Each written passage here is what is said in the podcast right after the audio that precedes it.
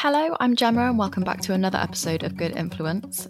This is the podcast where each week you and I meet a guest who helps us pay attention to something we should know about, as well as answering some of your questions. This week, we're talking about breath work, the science behind harnessing our breathing, how exercises can help us to access our emotions, and our guest treats us to a guided breathing session to help with balance. So, joining me this week is Stuart Sandeman. Stuart is an author, radio host, and breathing coach who's worked with everyone from Olympic athletes to business executives. A trained respiratory coach, Stuart has studied both Eastern methodologies and Western science and brings all of this education together in his show, Radio One's Decompression Session, as well as through his social media app and courses, all called BreathPod. Life gets stressful sometimes. I'm not. I'm not wanting to advocate like, oh yeah, just do this and life will never be stressful again life happens and we go through experiences that are hard and we go through challenges and we feel things. In those moments, we have the power to change it around, but saying, no, wait a second, let's change my breathing. Let's start right at the beginning. Why breathing for you? Because, I mean, it's something we're all doing every day, hopefully. Um, how did you come to kind of work in this area? How did breathing become such a big part of your life? I know it sounds so bizarre, isn't it? Like, when did you start breathing? And in some ways, I, I rediscovered the power of breathing through quite a hard time, actually. My girlfriend was diagnosed with terminal cancer. I'm so sorry. before that, I was I was a DJ. I was touring the world, playing music and, and all sorts, and producing music.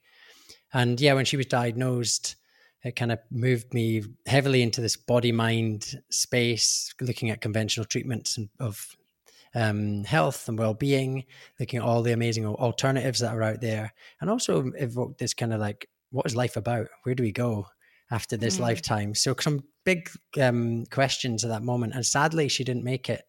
She she passed away. I I wish I when I tell that part of the story, I feel like people are waiting for me to say breathing saved her and everything was amazing, but um, it wasn't until afterwards that I found breathwork through grief. Mm. I didn't know much about it. I know it's.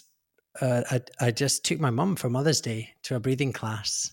That's as far as I'd thought. My mum was is into yoga, and mm. I was meeting her that day. I was running late, and I didn't have anything. And something popped up online saying breathing workshop, and I bought it for my mum and, and went along with her the following week. And it was that moment that that particular breath practice that kind of turned on the light bulb. That wow, how could uh, this? How could I have overlooked this thing that we already have on us? And what happened in that session was so weird and wonderful and amazing and powerful. Uh, a lot of energy shifts. I had a very cathartic release, probably the first time I'd really let myself go emotionally through grief, mm. or maybe even my life in some ways. Like I'd, I'd always held myself together and I thought that was a good thing. But in that um, breathwork class, I allowed myself to feel for the first time and, and, let my guard down. And I had this big cathartic release, a lot of emotion. Felt like the weight of grief was kind of evaporating off me. And I felt that my girlfriend was there holding my hand, which was so bizarre and amazing and, and supportive. And that got me kind of excited. Or also, before I got excited, I thought, right, I'm actually, I've lost the plot something's okay. um i just like this is like i've gone through so much and now i'm like hallucinating or this is happening. Mm-hmm. either that or someone i thought maybe someone's popped something in my drink before and they did not seem the type to do that. They were very lovely. I mean that's quite a reaction. Yeah and and then i thought well actually maybe there's a third option and that third option is breathing. Breathing has the power to actually allow you to let go of that tension physical tension and emotional tension and tap into this deep space, this powerful space. So that was me from my first session. I thought, right, I need to see if this was a one off. I need to do a bit more of this just to see what really happened there and uncover that. And the more I practiced, the more I got from it. Um, initially, it was grief, but I started to notice my energy increase, my sleep getting deeper and better, the voice in my head being much kinder to me, um, having more energy, just feeling a little bit like I was coming back to a version of me that had been very distant for a long time. Um, and even more so than grief, it felt like I was actually connecting to a, a real part of me. So it was. Mm. That was that was my introduction. It was through that that particular first session, diving deep with that particular practice, and I, I, I often question things. I'm quite a skeptic to a lot of things. I like to mm. question things. I like to understand things in a way, my mind kind of a logical way. And so the experiences that I having was having through these practices were, were not logical at all. Sure. So I I set off on my way to try and find out as much as I possibly could about breathing. Um, and I set up a business uh, called BreathPod, where I helped others uh, release tension, whether that's physical tension, whether that's using our breath to control how we feel throughout the day, like reducing our stress or creating more energy or finding a bit more flow, or working through some of these more complex emotions or challenges that life brings, like grief or moving house or changing job or going through a breakup or not being able to sleep at night. Um, what is actually happening here and what's happening with the body and the breathing cycle so that we can kind of work through some of this stuff and so yeah that's how i got into it and that's kind of where i went from it i think with many practitioners it tends to be something that's helped them so much and they just get so much from it that they just want to share it with the world and that was certainly the case with me. I thought wow this is something so amazing so accessible. We already have it we're already doing it. Um, how do we actually learn more about this and have awareness of how our breath interacts throughout our day so that we can feel good? I know that sounds very broad and, and simple, but but ultimately that's what breathing is. It, it allows us when we remember to breathe, we can change the way we feel and we can we can make the most of uh, any situation.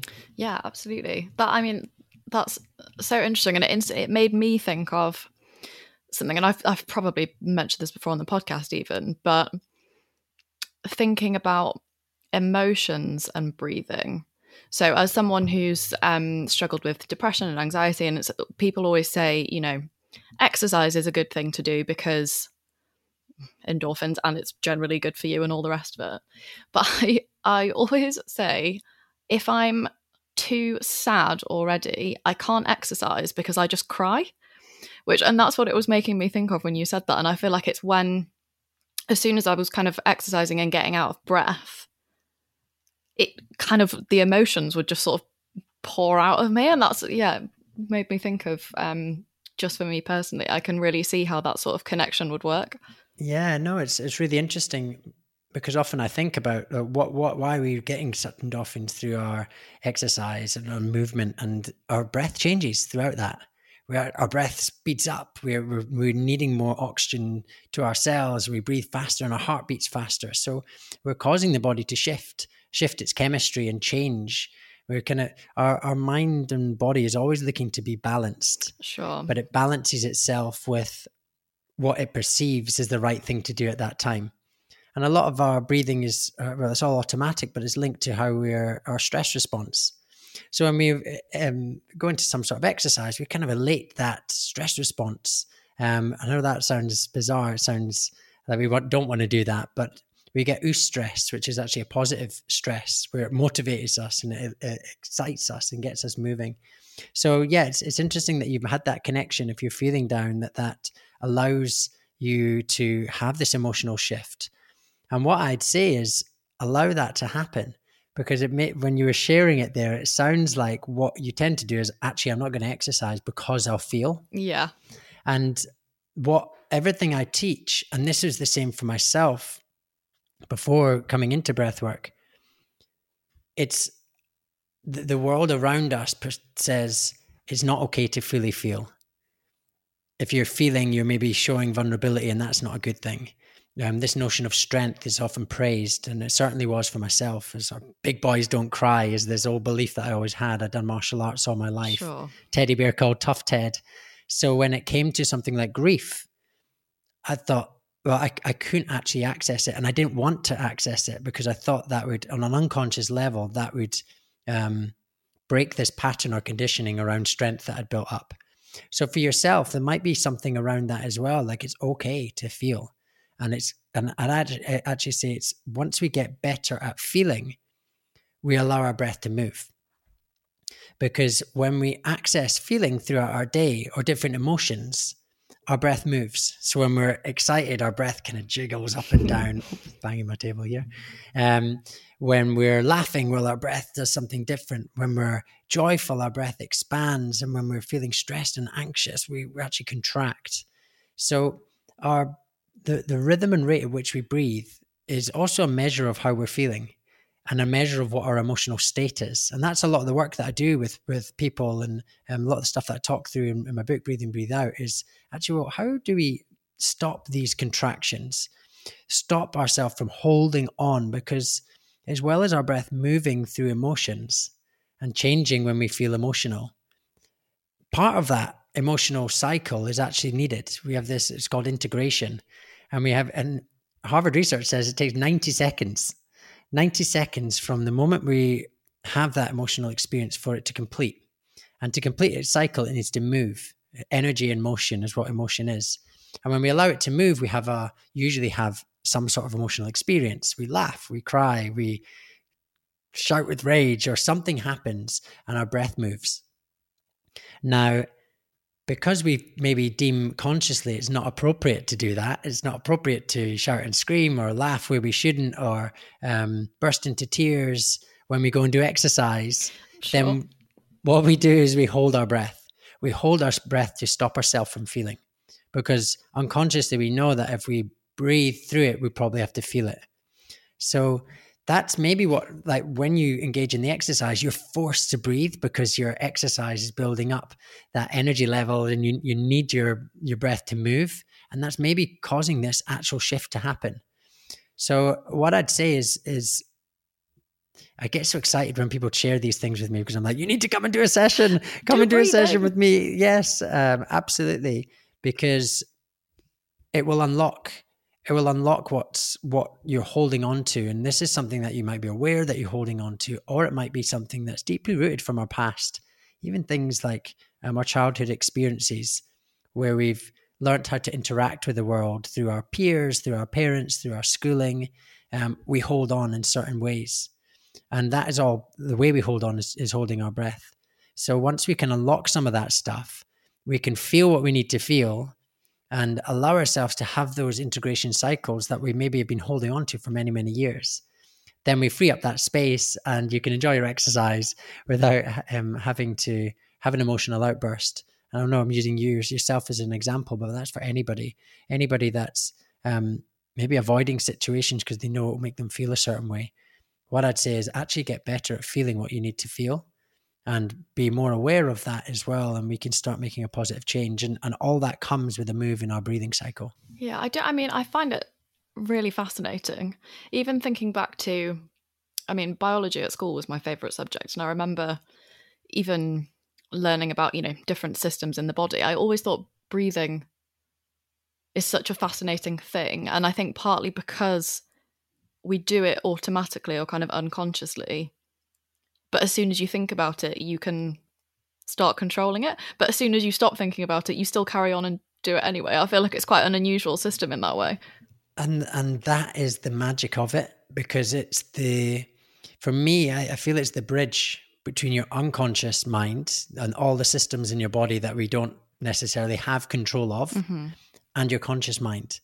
And that is where there's so much power in understanding how we're breathing in the moment because we can take control of our breath. And if we take control of our breath, we actually send a signal to our brain to change what that signal is.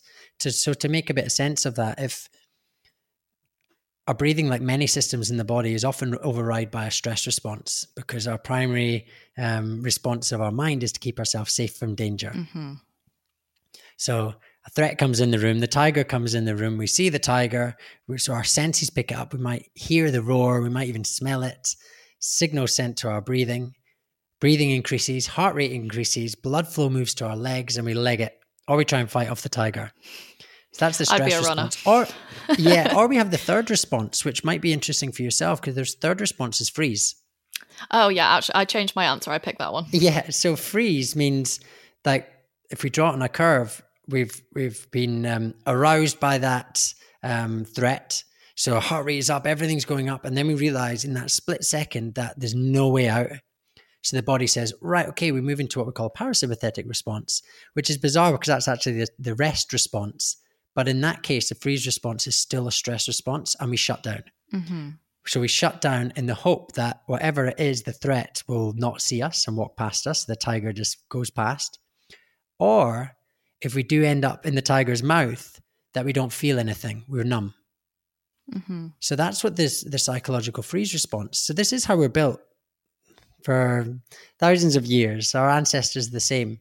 Our lives are very different. So if we have experiences that um, create a stress response, we can get stuck in a freeze response. And in that freeze response, we feel numb, we feel lack of motivation, um, we find it hard to go and do things or be in social situations. And, and we often, it's that kind of withdrawal response that is often uh, linked to people who are feeling depressed mm-hmm. or feeling anxious. And what we can do is actually work back through that and allow the body to shift and let the body know that that the tiger's not in the room anymore. Mm-hmm. And I know that seems like a simple thing when we know a tiger's not in the room, but the tigers we have in this day are the tigers in our head. And what's really quite interesting about breathing or the body and the unconscious mind is it doesn't know the, the breathing, the brain's trigger to our breath does not know the difference between an experience happening in our environment and an experience just fabricated through thought. It triggers the same response.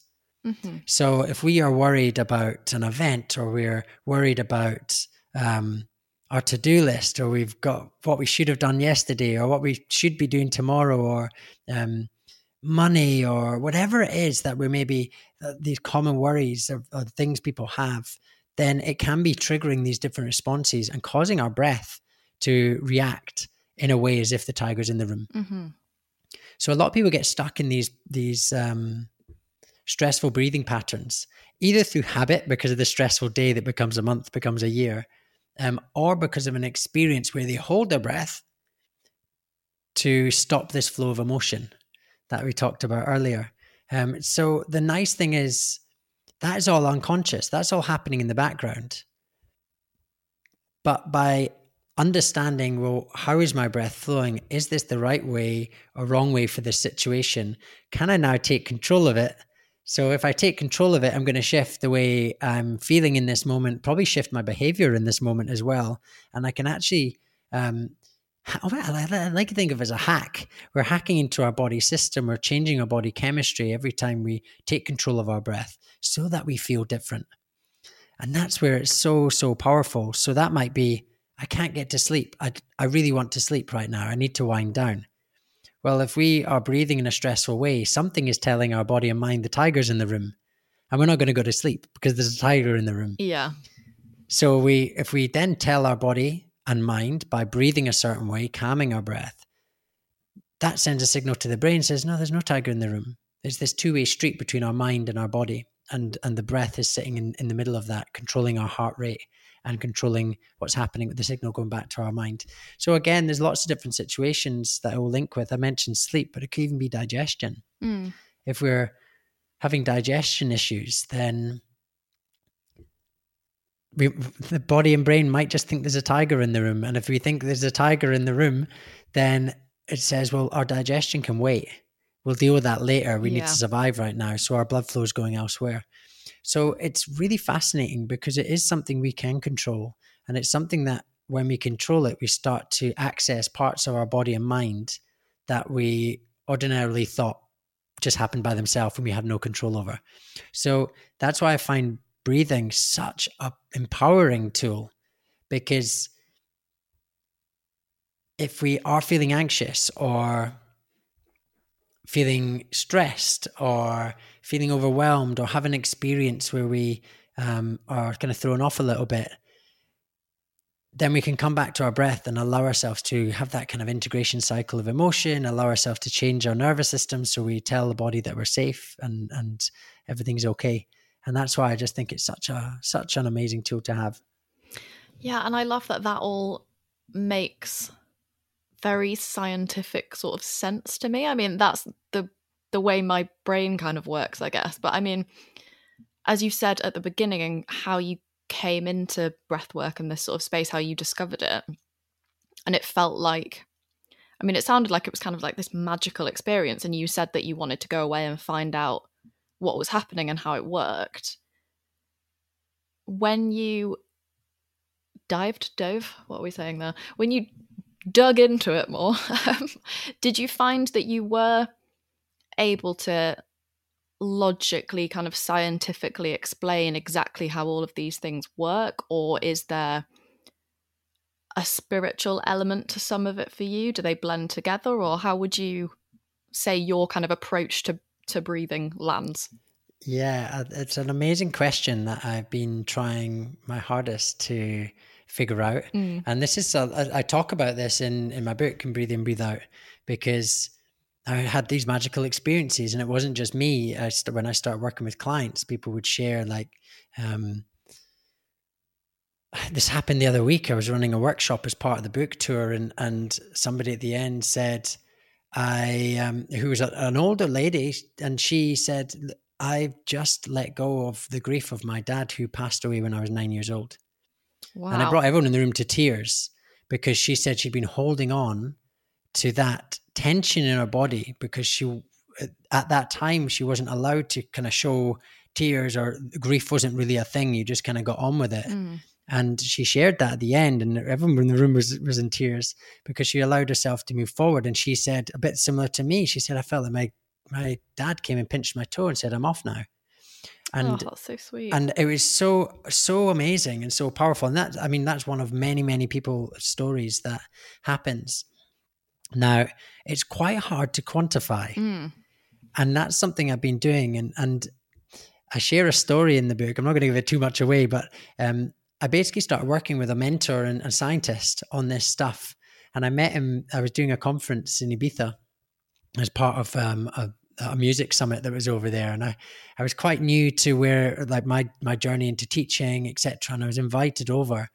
And I had a bit of imposter syndrome anyway. I was like, oh, yeah. oh, why am I, how come I'm here? Because they had experts from around the world. Mm. So I was like feeling a little bit uneasy, a little bit anxious. And, and I got into this minibus to go to the venue and they picked up other facilitators. And this guy sat in front of me in a Panama hat. He, he looked, just looked super intelligent. You know, you can just, you can just tell. Yeah. And he turned around and he said, Oh, hey, I'm, I'm, I'm, I'm Dr. Norm. I've heard about your breathing that you teach. What's this? And he went straight in for the kill. He said, What's the scientific evidence behind it? And I was like, "Oh God, Dr. Norm, and I, I didn't know. have a solid answer. so like my my imposter syndrome kind of went tenfold. And I'm like, oh, and um, it was a, like a tumbleweed moment, and mm. the, the bus kind of started rolling, and he moved. In my head, he was like, "You're useless." Although he didn't say anything like that, but you know, in your mind, just like, "Oh my god, well, yeah. I'm trying to teach you stuff, and I don't know the I don't know the full answers." And the following day, he I didn't know that I was being quietly investigated by him, and this Dr. um, Norman Rosenthal, this gentleman, is a researcher. He lives in the States. He discovered um, seasonal affective disorder oh, wow. um, and light therapy. And he tours the world talking about transcendental meditation. And he maps all this stuff by science. And he, um, he came up to me the following day and said, I've been checking in with other people and they've been sharing how amazing your session is and how amazing the experience is. I'd love to do a session with you. So we did a session together and he just beforehand I, I, shared like the, through this experience you might feel some emotion come up. You might have have kind of experiences from your past come up. And he put his hand on my knee. And I've told the story loads and he's fine with it because it's in the book as well. He put a hand on me looked me dead pin in the eyes and said I've been a therapist for 40 years. I'd be very very surprised if something came up. And I was like oh geez imposter syndrome oh, again. oh, okay. kicks in. Glad you've got an open mind he had yeah and but he had a magical he he laughed he cried he went through like every emotion on this emotional spectrum. Mm. and at the end i was like wow what's happened? This is it's been an incredible session for him. And i said oh do you want to share anything? And he just said that was interesting. And that was it. And he collected his things and went off. Such so again, a scientific like, oh. answer. Yeah and he um he then i didn't see him because he flew back to the states but i got a call from him the following week. And he said, Hey, it's Norm. And I've had, I shared a bit more about his session, what happened. And he said, I'm really excited about this because the science is quite patchy. Mm. So that had excited him as well. And he said, and, and it was so powerful. and I've not been this excited for a long time about a practice. Would you like to embark on a scientific study on this? Let's let's have a look at this a little bit deeper.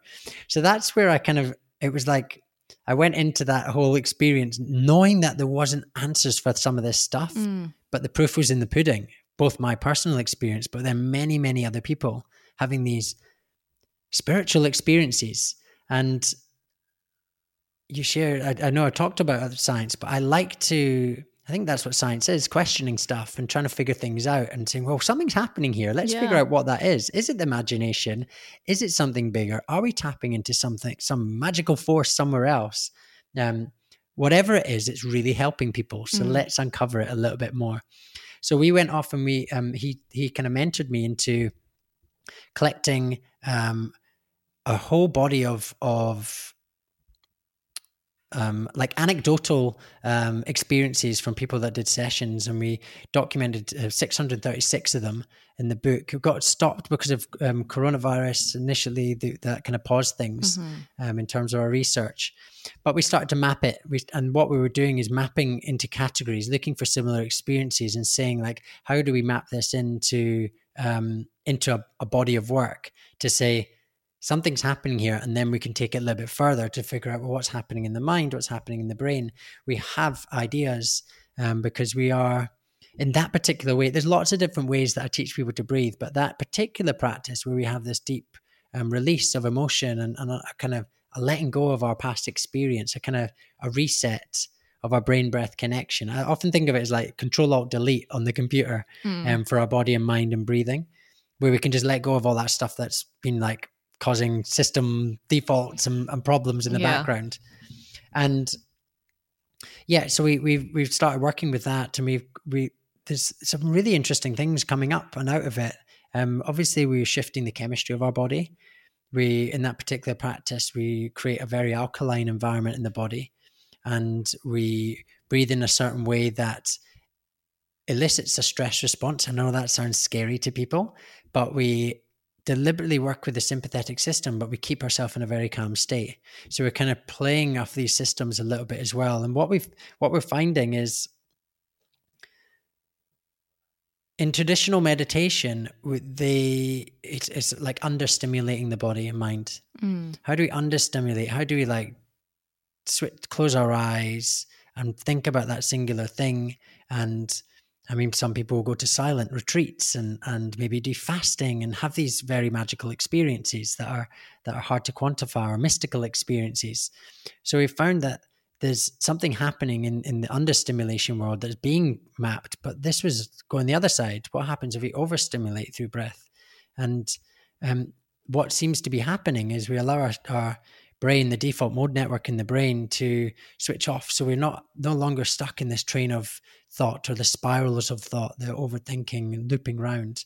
Um, there is some studies to suggest that we elicit different chemicals in our brain as well during this process that allows us to kind of transcend our usual day-to-day experience so that we can tap into old memories or tap into um, a deep part of our brain where we're holding on to stuff and as well as having this physical experience. So it's something we're still working on at the moment. Um, we're hoping to have a paper out soon, hopefully this year. The paper was meant to come out before the book, but we, we got a bit delayed. So oh, yeah. um, it's something certainly we're looking on, looking at and working on, and, and it's a fascinating space to explore, um, both because of the potency of it, but also the it's it's kind of an unknown space at the moment. So and it's it's trying to demystify the mystical in some ways. Yeah. And and sometimes I'm like, well, let's just have those mystical experiences. But I do think it's it's an exciting space to figure out what's going on. Yeah, definitely. I really like to try and at least understand how things work. So that that sounds great to me. Can't wait to read the paper when it comes out. Yeah. I like how you were describing that it's kind of more of a stimulation because it's in in the same way that meditation at like as a whole i feel like it's quite well accepted that that is something that's really good for you but i personally even though i think it probably would be good i've really struggled to get into that with any particular depth like i'll have a go every so often but i, I find it really difficult to get to that kind of understimulated switching my brain off space. So I feel like this kind of going the other way sounds like it might possibly work a little bit better for me. But how would you say for me, for example, starting from a beginner or from for anyone listening, how do you start to or how could you start to build in these sorts of practices to your life? Or how, how do you have a go and get started and see if it works for you? Yeah it's a great question. And the nice thing about breath is we can go both ways. We can actually slow our breath right down and really understimulate. So we can use breath as a meditation or we can go the other way and overstimulate and, and get to that same space the understimulation approach is, is definitely more sustainable over time but when we do some of these deeper breathwork practices it takes us to a space that meditation will take you to, but it, meditation it will take a, quite a dedicated practice to get there. And I think in our busy, over distracted world, our minds are just being pulled from our attention's being pulled everywhere, from our phones to adverts to what we got to do. We're we're just overloaded with stimulation. So it's quite hard to then just sit and just let that all simmer down. Certainly when we build up and practice, I often think meditation or traditional forms of meditation are such an advanced practice um, because of the modern world and the, the world that we live in. Um, when we use our breath as a tool to meditate, it exercises the doing part of our mind. Mm.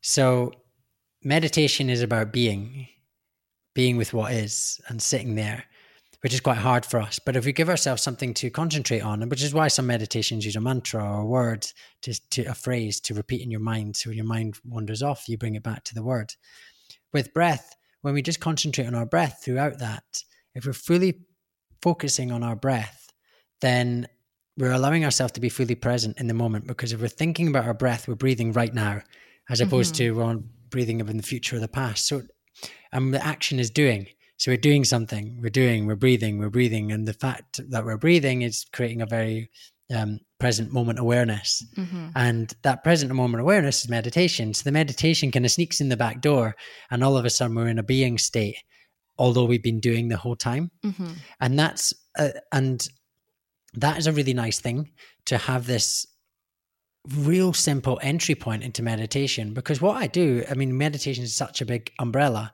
and it falls under that umbrella, but it's a form of meditating that I think can allow people to access meditation a lot quicker and easier. And when we do these deeper breathwork practices, um, the amount of times people have said, and this has been the same case for me, it it takes you to a place that the the, the, the yogis and the gurus say that the meditation takes you to mm. in a much quicker way for our modern minds. I have felt, and many people I've worked with, and what that has done for myself and others is gives you a bit of a reference point. Because ah, that I think that that was it. That was meditation. I was yeah. there. So then often I find that people then after doing some sessions or after doing breath work sessions, they then can find meditation much easier to do. They go, oh, I can actually now sit down and meditate and close my eyes and, and have, a, have a nice experience because I can kind of gauge what where where I'm meant to be with that that uh, experience. So so I went off on one on, on your question, but your your question was how do people um have I got that right? How do people engage in this? How do they actually how can they start a practice? Mm-hmm. Um I mean uh, the, the first thing is understand like pause and stop. Stop. How are you breathing right now? That awareness of knowing how you're breathing. Is this the right breath for this situation? Is the tiger chasing me or am I running for a bus? Yeah. Probably not if we're sat still. Um, but if that's happening, we're short, shallow breathing, or our breathing is tight, or we're feeling constriction in our body, or even our posture, even our clothing choice. If we've got high waisted jeans or a tight bra on, or sucking our stomach in to have tight abs, then it's going to affect the way that our breath is flowing, and it's going to send a skewed signal about our environment to our brain. So there's the first thing would be just checking in with yourself am I breathing okay? Can I use my breath to calm myself down? I, often get people just to calm themselves because most people are overstressed these days. And in terms of the deeper work, deeper practice, I mean, I, everything's in my new book. I was going to sound like I'm, uh, I'm selling here so much, but but literally, breathe in, breathe out is packed from start to finish, we kind of work through this whole process. I wanted it to be as if I was there with you, mm-hmm. holding your hand through this whole process. And it took me a while to to put it all together. It's about a two year project to finish it. And so that that again is a really nice entry point because at the beginning of the book I talk about what your breathing says about you, what are partic- um, what are typical breathing archetypes or patterns that we fall into. Some quick fixes. Is it the clothing choice? Am I breathing with my chest? Am I breathing um, irregularly? Am I pausing throughout the day? Sometimes people stop breathing when they're concentrating hard, mm. um, like on their emails or um, other things. Sometimes I, I, catch the only time I seem to really catch myself pausing and holding breath is um, when I'm doing DIY, which isn't that often, by the way. But I'm like holding my breath to like put a screw in or, or something. But um, yeah, so there's different times we'll, we'll, we'll change the patterns of our breathing and it will start to change what's happening in our body. So I talk about a lot of that in Breathe In, Breathe Out. The first part is about fixing our breath. The second part of the book is all about um, deeper. How do we uncover what is causing my breath to be out of alignment? What's holding me in these patterns or archetypes? And usually that's due to our childhood, our past conditioning. Um, I, I shared about the kind of tiger coming in the room. But if we just switch that tiger analogy for a second for a dog, if a dog came in the room, one of two things would happen. You'd either get the excited breath, and your breath would go like this, yeah. and you'd run off towards the dog, and you'd scratch it behind its ears, and you'd feel endorphins, and and um, you feel feel great. The other side might be you see the dog and it's like the tigers come in the room. Mm-hmm. we hold our breath, we freeze, or we run to the other side of the room. So it's the same experience, but two people can have a very different reaction. Now, that is because of our past systems of our mind of what we perceive the dog to be. Mm-hmm. So, if a big dog had barked at you or nipped your hand at three years old, your brain would fire and wire and say, Dogs are not safe. So, we create a belief dogs are not safe and we avoid the dogs. Mm-hmm or somebody else tells us, don't ever go near a dog, dog's going to bite your hand off. So we learn from somebody else that dogs are not safe, so we avoid the dogs. That's felt experience and learnt experience. So we can see that um, what happens from our past will change the way that we interact in our day to day. Mm-hmm. Um, I've used that very simple example about a dog there, but you can see how any experience um, makes sense because of that stress response, because of the link with our mind, and because how we move forward. So, a lot of this stuff is, is, we're able to kind of unwind some of those old patterns and, and systems in the mind and the body by using our breath as the key between this kind of conscious part to the unconscious part.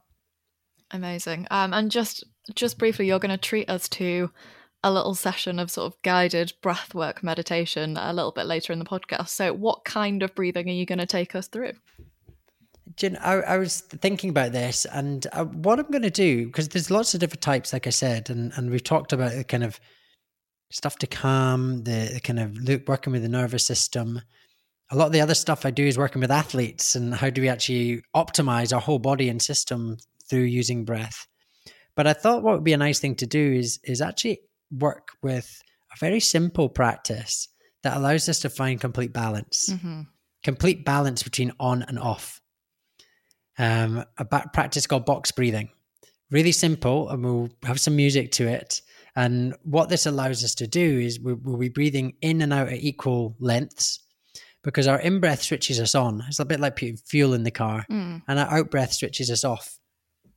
So breathing's quite binary in that sense. If we start breathing more air, we're going to be more on. If we start breathing more out and slowing things down, we're going to be more off.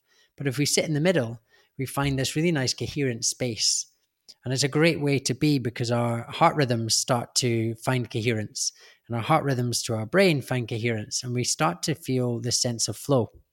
So it really helps with focus, with flow. Um, it's something the Navy SEALs actually do before oh, going really? into conflict. And you you can imagine a kind of task force like the Navy feels They don't want to SEALs. Sorry, the Navy SEALs. They don't want to go into a conflict situation that's super pieced out and relaxed, no, and they don't want to go in feeling like trigger happy, like really really stressed. They want to go in in a really um, state of flow of mind, balanced, energized, focused. And the way they do it is using this technique. And what's super interesting when we do it together as a unit. People start to flow together as a unit because all the breath, the heart rate, and the brain waves all start to synchronize as one. So it can be a really helpful technique to do with with your team or with your um, workmates or even your family. If you're just trying to find a little bit of synchronization between everybody, mm. it's a great technique to use. Okay, amazing. I can't wait. Well, we will get to that very shortly. Um, but before that, I'm going to ask you some lovely people's questions. When you're ready to pop the question, the last thing you want to do is second guess the ring at Bluenile.com, you can design a one of a kind ring with the ease and convenience of shopping online. Choose your diamond and setting. When you find the one, you'll get it delivered right to your door. Go to Bluenile.com and use promo code LISTEN to get $50 off your purchase of $500 or more. That's code LISTEN at Bluenile.com for $50 off your purchase. Bluenile.com code LISTEN. Hey, I'm Ryan Reynolds. Recently, I asked Mint Mobile's legal team if big wireless companies are allowed to raise prices due to inflation. They said yes. And then when I asked if raising prices technically violates those onerous two year contracts, they said, What the f are you talking about, you insane Hollywood ass? So to recap, we're cutting the price of Mint Unlimited from $30 a month to just $15 a month. Give it a try at mintmobile.com slash switch. $45 up front for three months plus taxes and fees. Promoting for new customers for limited time. Unlimited more than 40 gigabytes per month. Slows. Full terms at mintmobile.com. Every week, my guest and I will be answering your questions. And the first one comes in from Camilla, who says, Hi Gemma and hi Stuart. I'm really looking forward to the episode. Lately, I've been having lots of anxiety and panic attacks, like more than the usual amount. And I used to find that deep breaths really helpful, but the last few times I just couldn't manage to make it work for me. Any advice on how to make it better with some breathing exercises? Great question, and and um, it's probably a two pronged approach to that. We're wanting to have a tool to have when we're in that state of panic or panic attack or anxiety to tell the body that we're safe. So the first thing I often say, if in doubt, breathe it out if in doubt, if we're feeling stressed or if we're feeling anxious, overwhelmed, or in a panic state, um, a nice long drawn out breath, so doubling our out breath to our in breath, causes the the vagal nerve to signal to the heart to slow slow down the pace and sends a signal to our brain for everything just to calm down. Now the thought might kick in again, and we just need to keep on breathing that way. So I'd I'd say in the moment of um, panic, in the moment of anxiety or stress, Breathe in through our nose, feeling our belly rise. Pause and hold at the top, and then breathe out through our mouth, at least for a count of eight. And use that out breath to relax the shoulders, face, jaw, and just really, really calm the body down that way. And just repeat that. So that's and that's what's what helps in the moment.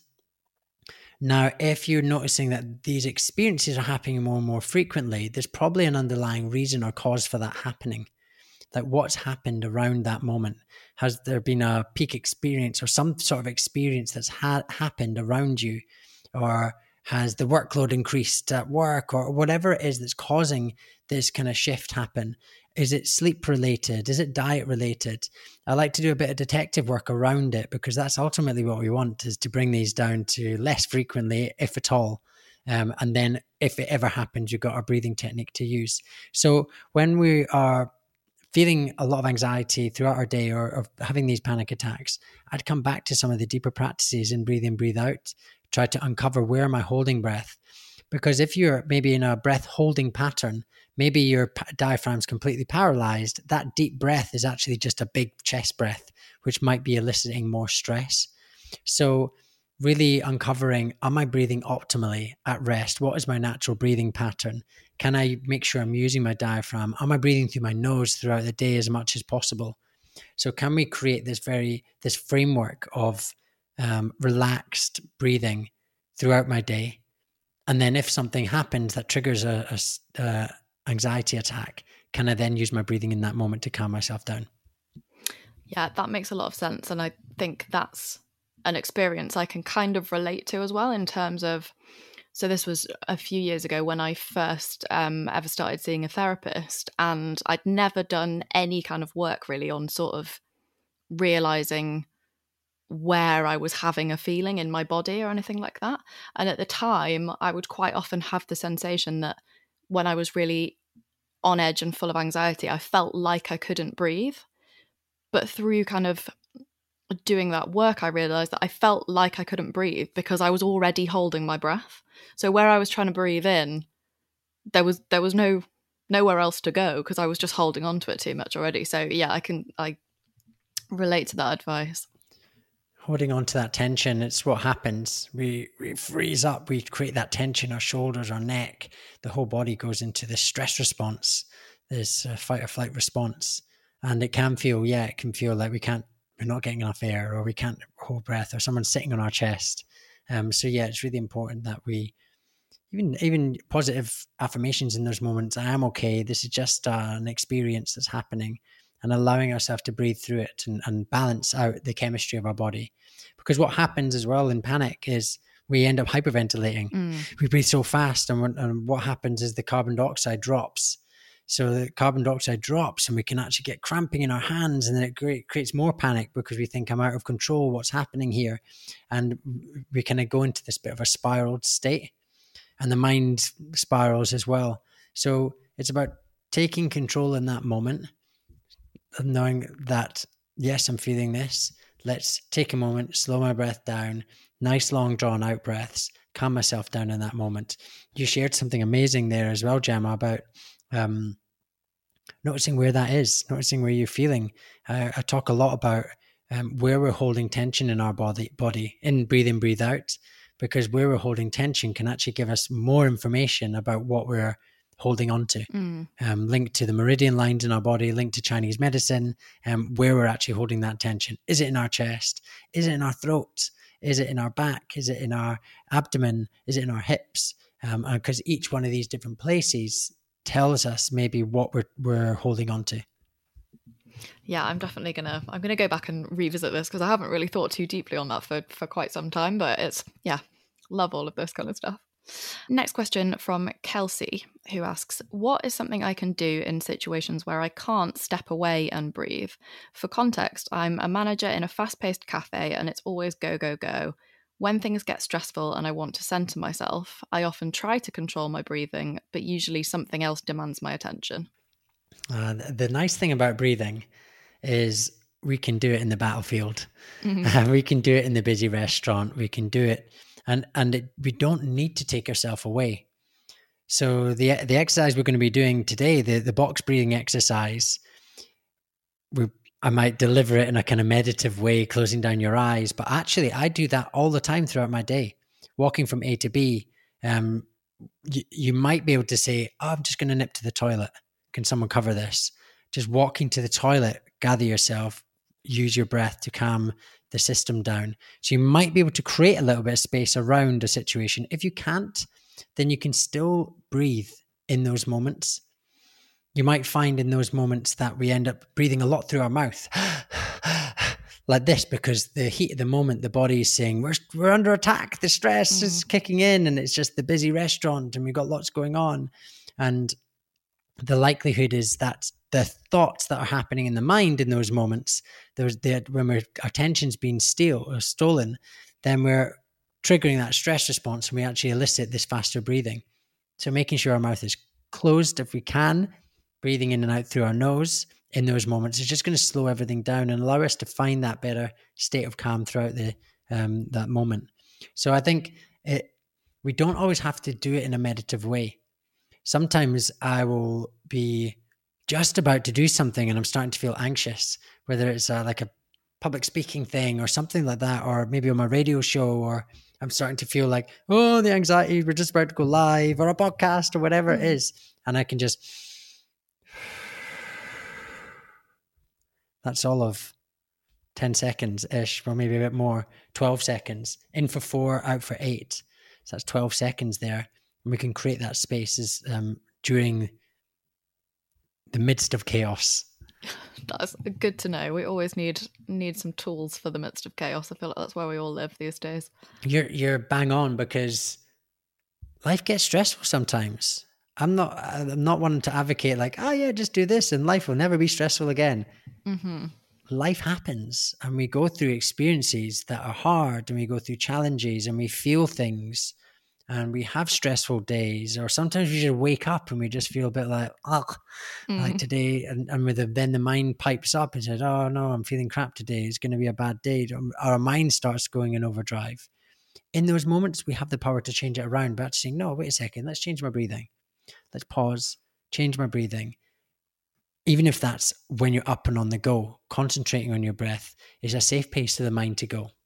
So um, yeah, it's it's really really handy when we can just start bringing a bit more awareness. And that what nice thing about that question is that she has awareness of her breath already. Mm. Um, she notices, but but I'd say just start to practice in those moments to breathe, and start to feel that focus come through. Perfect. And then lastly, so kind of had a few variations on a theme for this question. So I chose Ali's question because it was very succinct. So Ali says, focusing on my own breath can stress me out. Any advice for getting past this? And I'll kind of I'll elaborate slightly to some of the other questions. So there was somebody who had said that um, when they could feel they were anxious and they were going to try a breathing exercise, they kind of connected them the fact that they were focusing so much on their breath with being anxious and focusing on their breath kind of made them more anxious. I feel like it's people aren't used to putting that level of kind of to, to pulling something subconscious into being conscious. And I think that's where a few people had similar questions as to how do you get past that? Yeah, there's a there's a few routes why that happens. Sometimes people distract themselves from feeling. And then when they stop and pause, it kind of says, Oh, this is actually how you're feeling and it evokes emotion.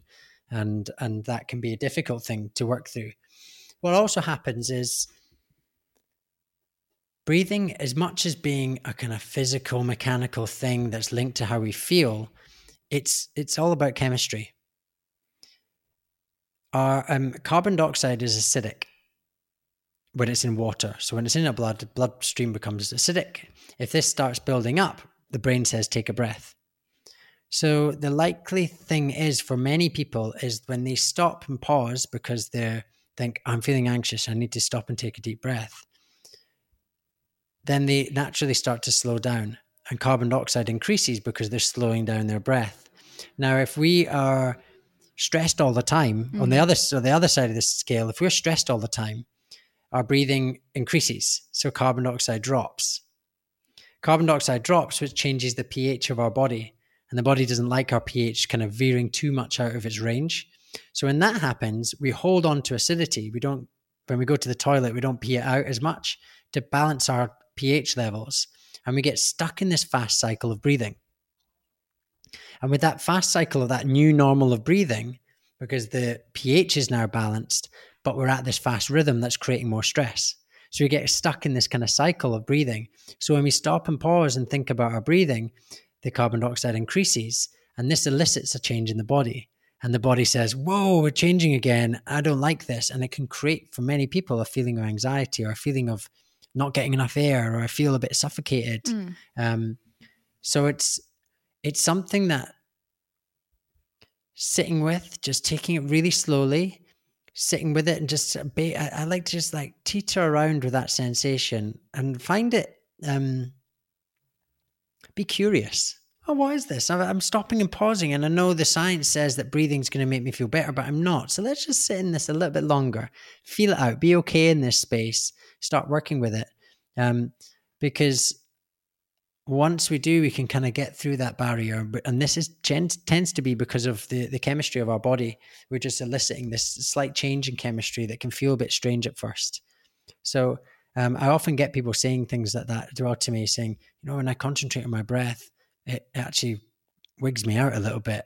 My mind's like, oh my God, you're not breathing okay. Oh, am I breathing? Am I doing it right?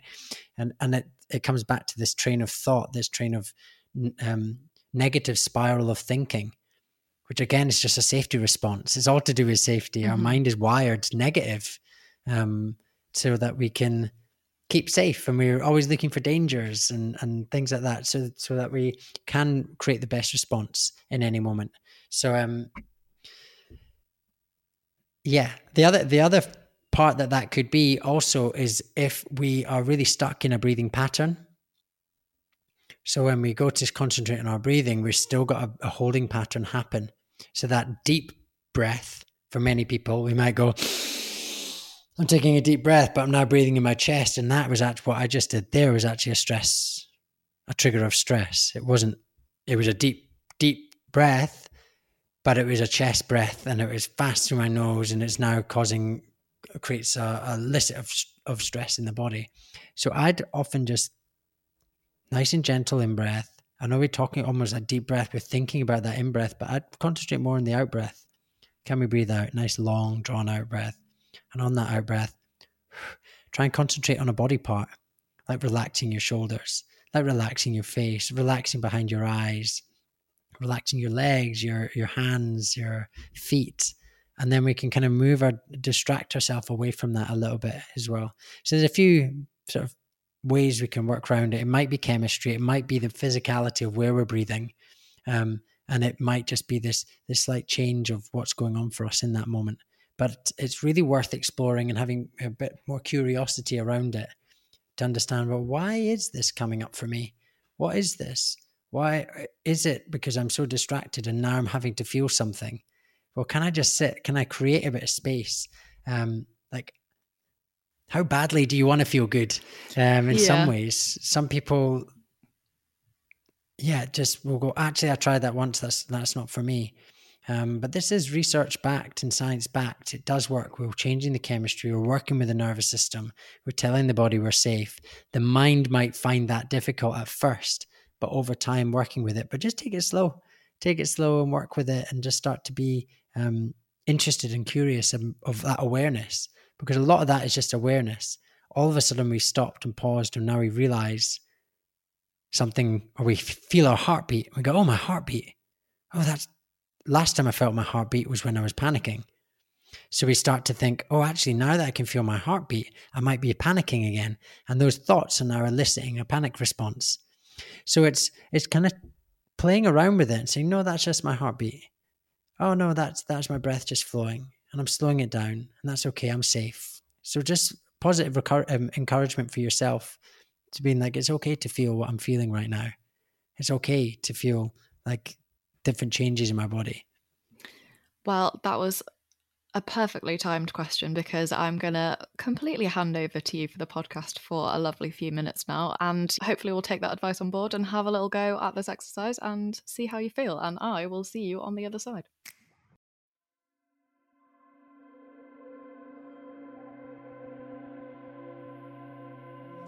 So, we're going to go into our breath practice.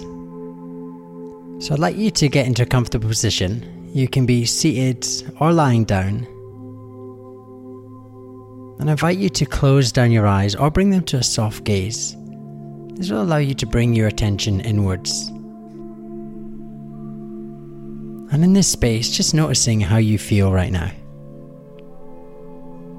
Notice how your body feels how your mind feels. And I'd like you to bring some awareness to the air around you. That's where breathing begins. So notice the air around you, maybe even noticing the texture of the air as it touches your skin. And I'd like you to follow that air. So follow that air in through your nose. And noticing which part of you expands? Are you breathing in your chest? Are you breathing lower into your belly? Is it easy? And what's happening in your mind? We're just bringing some awareness to the air flowing from around you in to you and then back out without trying to change it too much. Good.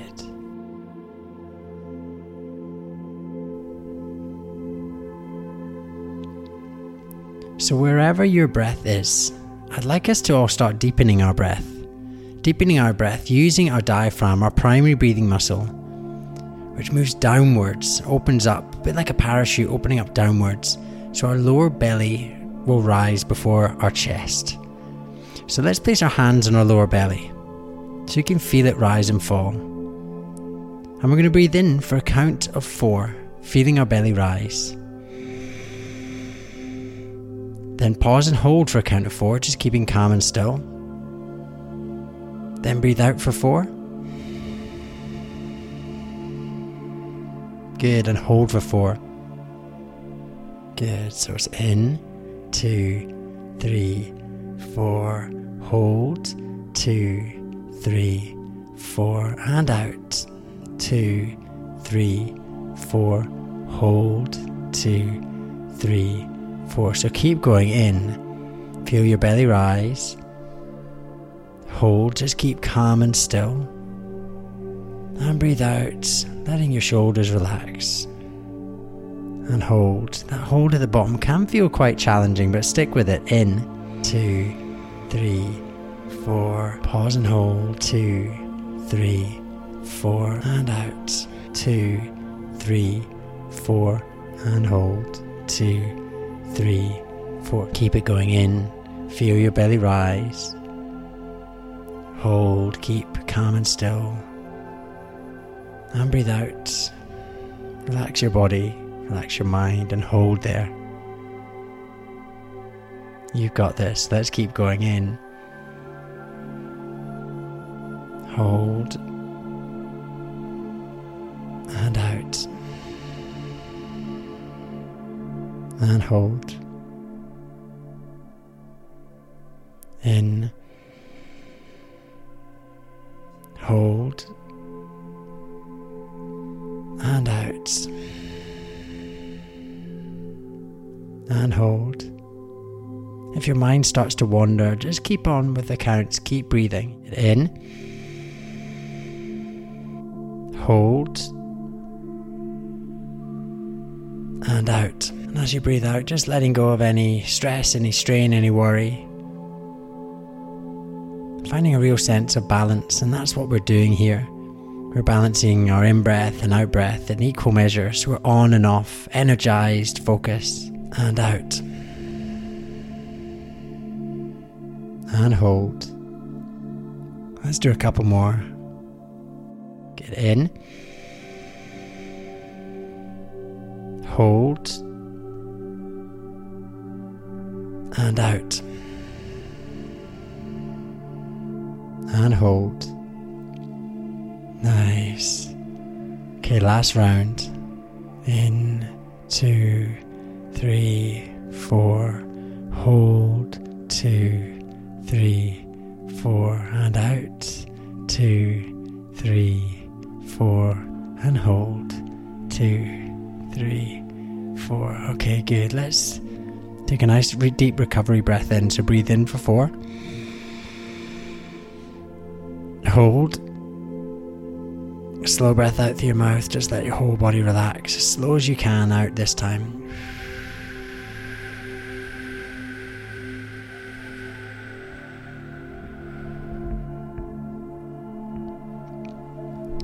Let's do one more of those. Deep breath in.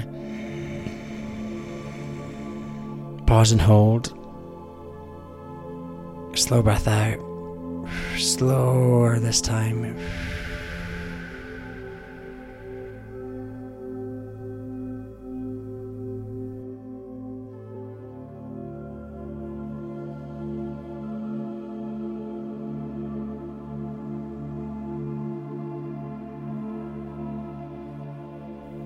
Breathing come back to your natural rhythm.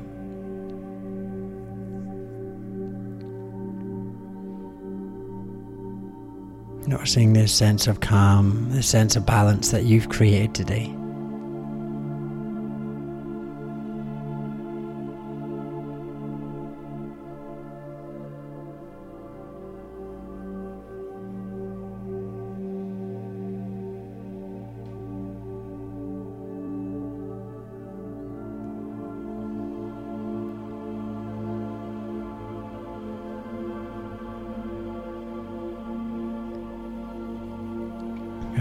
Slowly, slowly arriving back into your space, wiggling your toes, your fingers, loosening your neck, maybe having a stretch.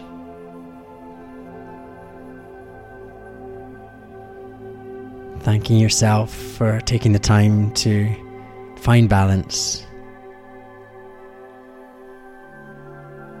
Let's take another deep breath in. Pause. Slow breath out. Shoulders drop even more as you open your eyes, coming back into your space.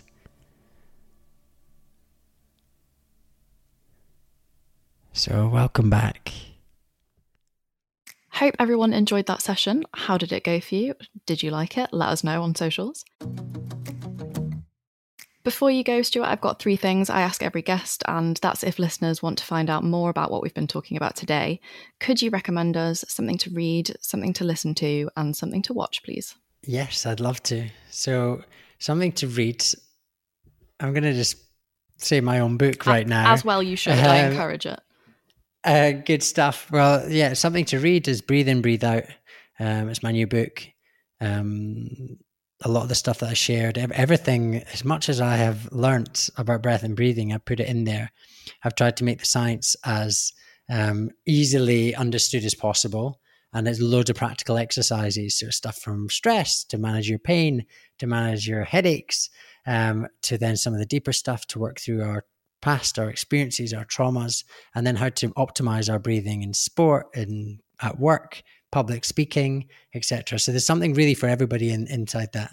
Perfect. Next up, something to listen to, and I've put together a series on on BBC Radio One called the Decompression Sessions, which is music to get the good vibes flowing, and then it's tools to manage your mindset.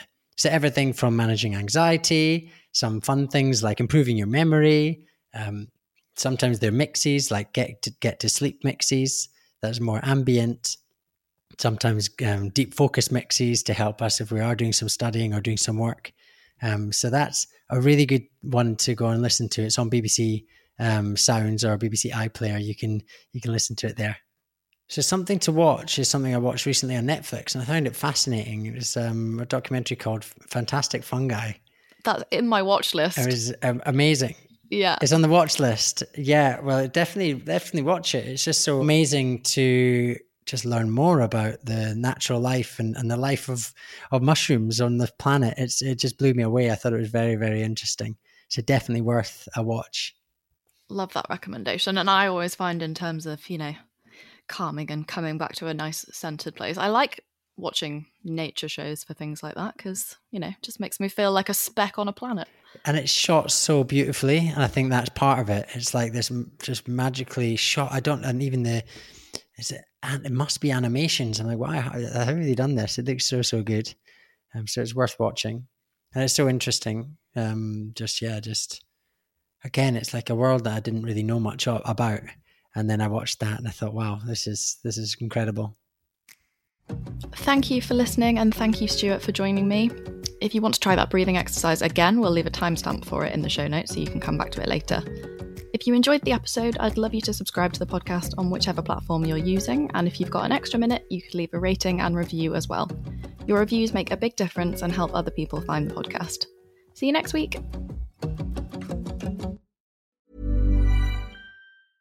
Hey, it's Paige DeSorbo from Giggly Squad. High quality fashion without the price tag. Say hello to Quince.